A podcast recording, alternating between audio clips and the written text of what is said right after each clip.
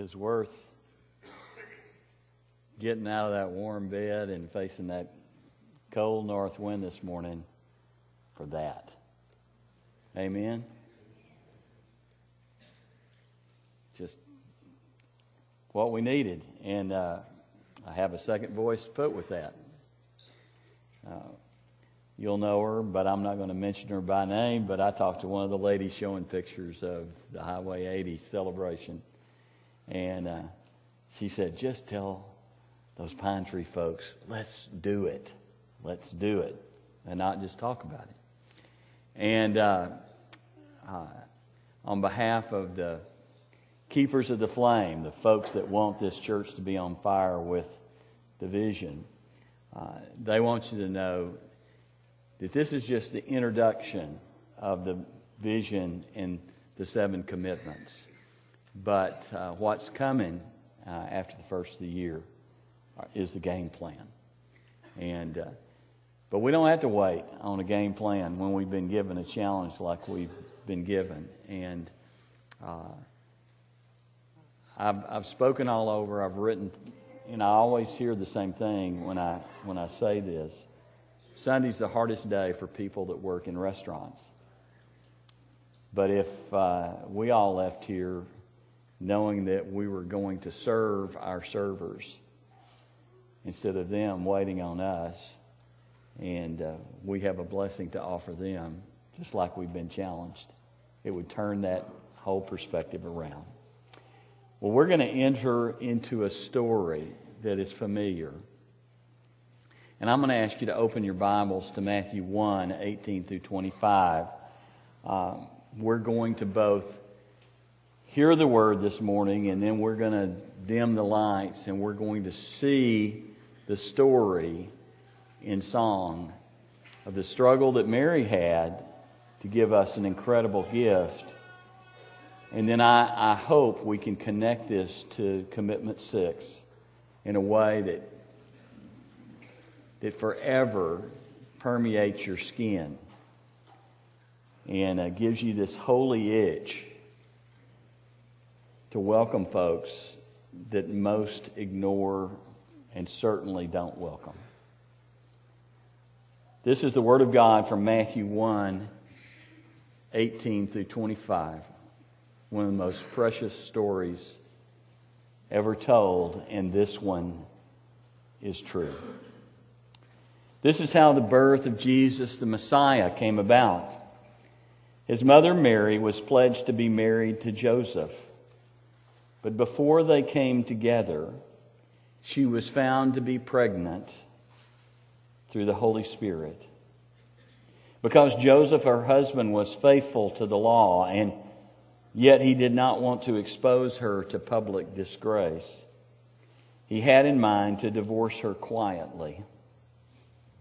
But after he considered this, an angel of the Lord appeared to him in a dream and said, Joseph, son of David, do not be afraid to take Mary home as your wife, because what is conceived in her is from the Holy Spirit.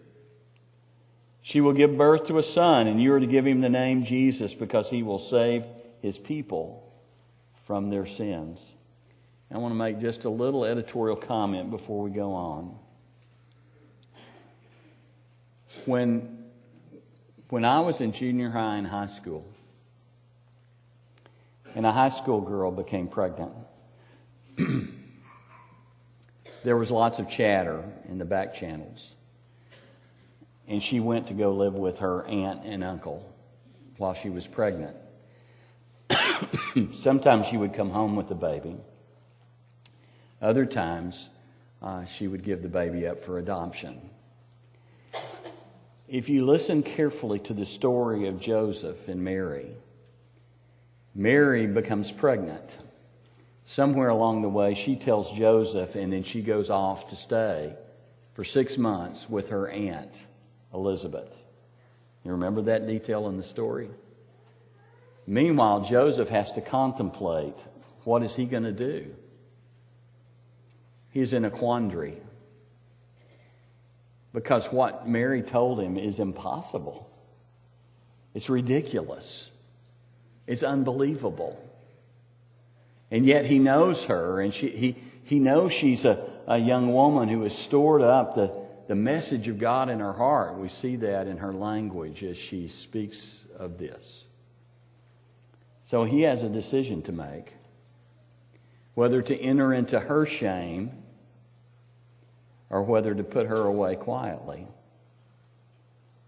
or whether to submit her to public disgrace. Then the angel intervenes and he chooses to enter her shame. And we need to understand that's a choice he makes as a righteous and devout Jew. He chooses to enter her shame because nobody else is going to believe her story. Back to Scripture, verse 22. All this took place to fulfill what the Lord had said through the prophet The virgin will conceive and give birth to a son, and they will call him Emmanuel, Emmanuel, God with us. And when Joseph woke up, he did what the angel of the Lord had commanded him. And he took Mary home as his wife. But he did not consummate their marriage until she gave birth to a son. And he gave him the name Jesus. We're going to dim the lights, and uh, you're going to hear a song. You'll see visually the story acted out from the time Mary returns from Elizabeth. Joseph chooses to have her as his wife and the journey they make together.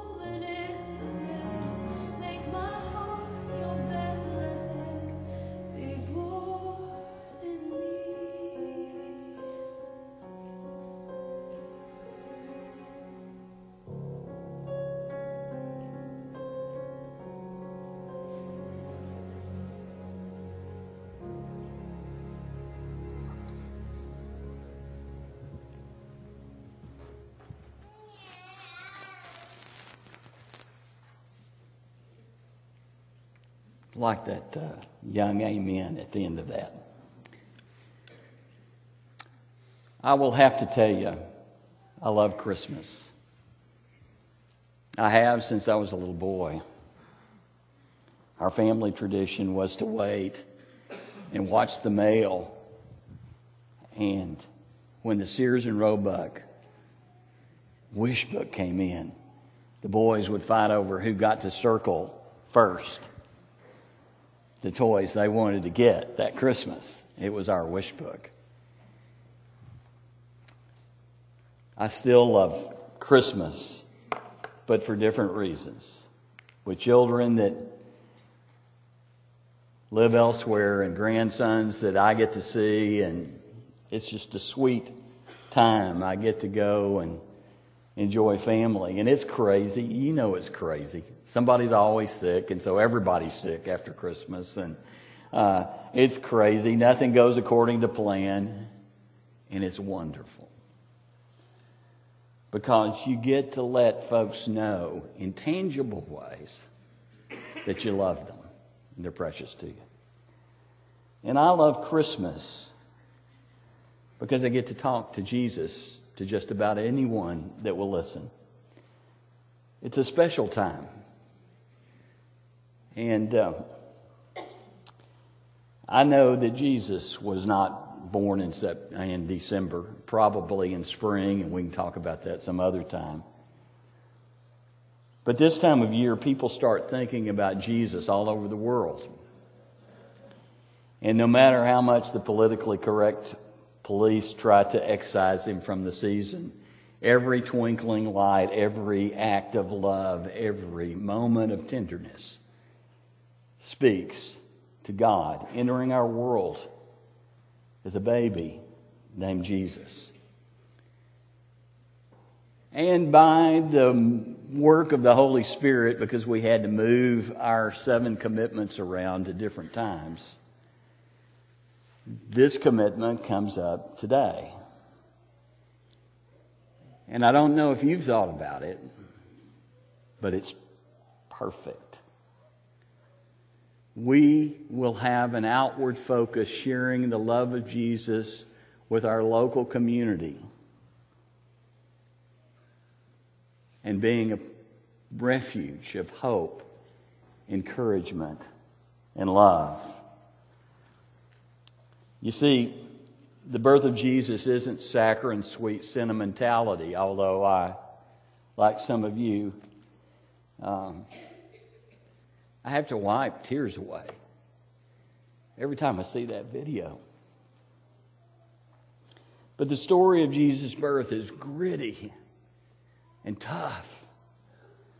It's about life and hard times and hard places and people that don't understand. It's about people that make quick judgments about a single mom and a righteous man that chooses to marry her, who loves her past the point of any explanation that's reasonable.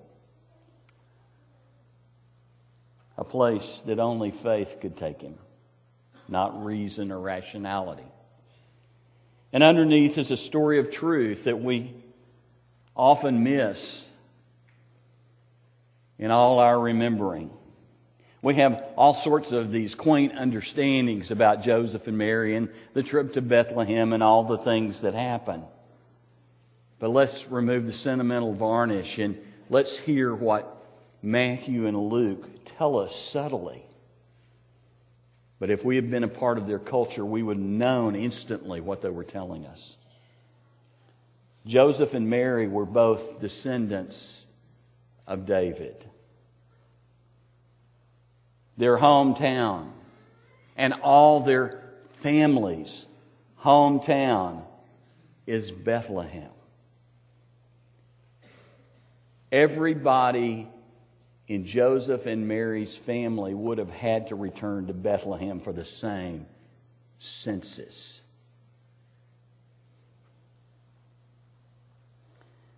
Many of their family would have likely have still lived there. So when Joseph and Mary make their trip in the last days of Mary's pregnancy to Bethlehem, and they make that trip alone. Very different than when they went with Jesus when he was 12 and there's the whole caravan of family. You remember that trip? There's no caravan here. Or if there was a caravan, they weren't allowed to be a part of it. What the gospel writers tell us is the family actively rejected them. And so they go to Bethlehem alone. And not only were they alone and rejected, none of their family would let them have a room in their house. That's the story. There is no inn. That's a mistranslation, and their later translations cleared up. There's not a guest room in the house, a family that will let them in. Their families didn't want them and they refused to be a place of refuge. So we understand a little better why the people of Nazareth didn't accept Jesus. Why his brothers didn't believe in him even until the resurrection. So imagine years later, on down the line in Jesus' family, when this story was told, the questions that were asked, because you know, kids, they ask questions that are not appropriate. They're just the right questions. And they make us think. And so when the story is told, you can just hear a loving grandchild go, Grandma, surely our family believed in Jesus when he came. Surely our family would have given him a room. It was just the house was too full. No, Rachel, I'm, I'm sorry. Our family wouldn't give Joseph and Mary a place to stay. No one would believe Mary's crazy story on how she got pregnant. No, Benjamin, no. We didn't journey with Joseph and Mary, even though we were on the way to Bethlehem. And no, we didn't share food or bed or room with them. In fact, we all thought Joseph was so crazy in love with Mary that he was stupid and gullible and believed her lie about the impossible way she was pregnant. After all, everything Joseph believed was impossible. And until we saw Jesus as a grown man do the impossible again and again and again, how could we believe? So, hear what Jesus says about these things and about commitment six. When the Son of Man comes in his glory and all the angels of heaven are with him, he will sit on his glorious throne, and all the nations will be gathered before him. And he will separate people one from another, as a shepherd separates sheep from the goats. The sheep he'll, he'll put on his right hand, the goats he'll put on his left. And then the king will say to those on his right hand, Come, you who are blessed by my Father, take your inheritance which was prepared for you since the creation of the world. For I was hungry, and you gave me something to eat.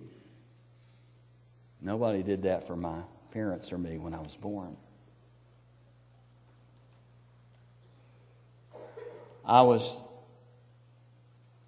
I was thirsty, and you gave me something to drink. I, I was a stranger, and you invited me in. I was sick and you looked after me. I was in prison and you came to visit me. And the righteous will answer him, Lord, when did we see you hungry and feed you? Or thirsty and give you something to drink? When did we see you a stranger and invite you in? Or needing clothes and clothe you? When did we see you sick or in prison and go to visit you? The king will reply, Truly, I tell you, when you, when you did one of these for the least of these brothers and sisters of mine, you did it to me.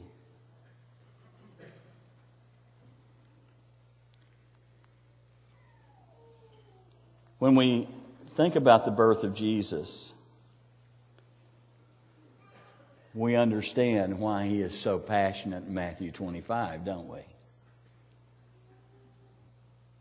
His mother was a Highway 80 mother in the view of everybody in his family and hers, except Elizabeth.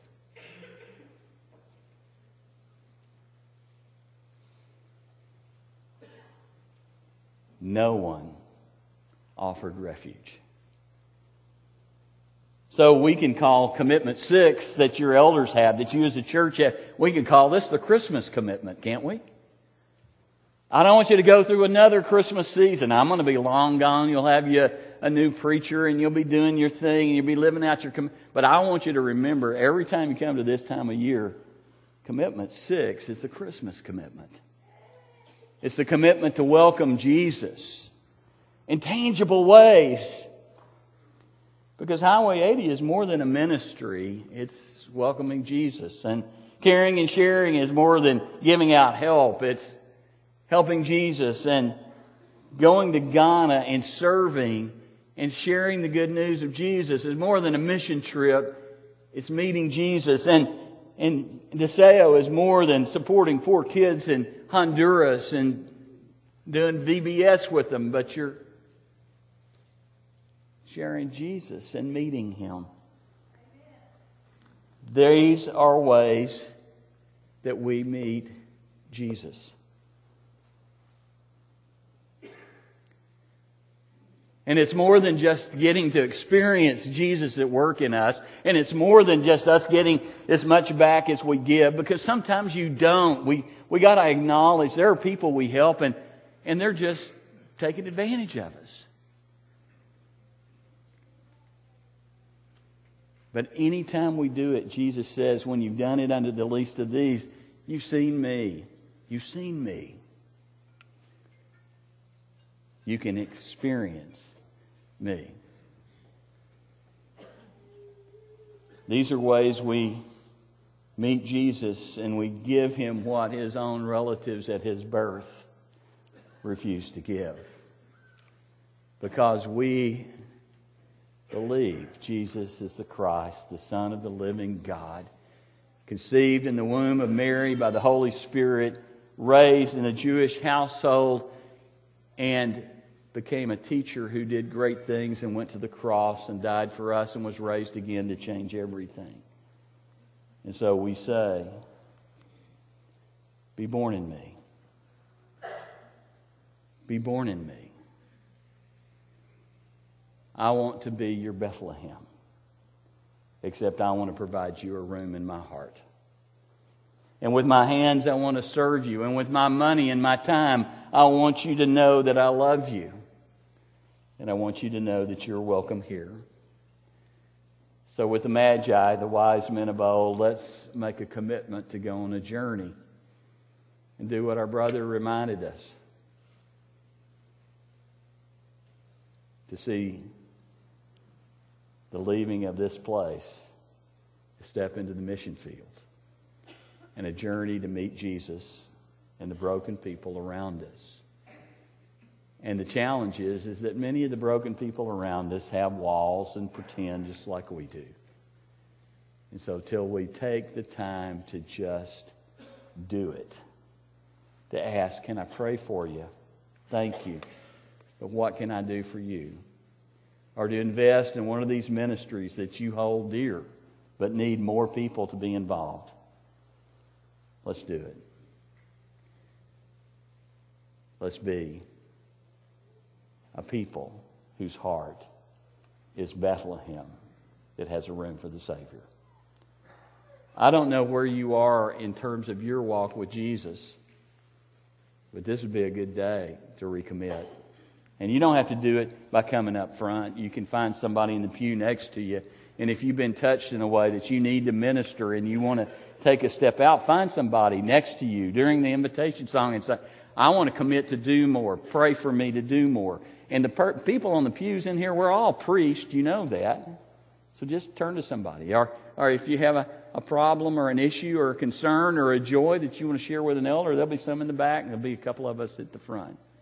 But most of all, if you've never made room in your heart for Jesus, this would be a great day to ask Jesus to come live in your heart by saying, I believe, and I want to share with you in your death, burial, and resurrection, and be born anew as we stand and sing.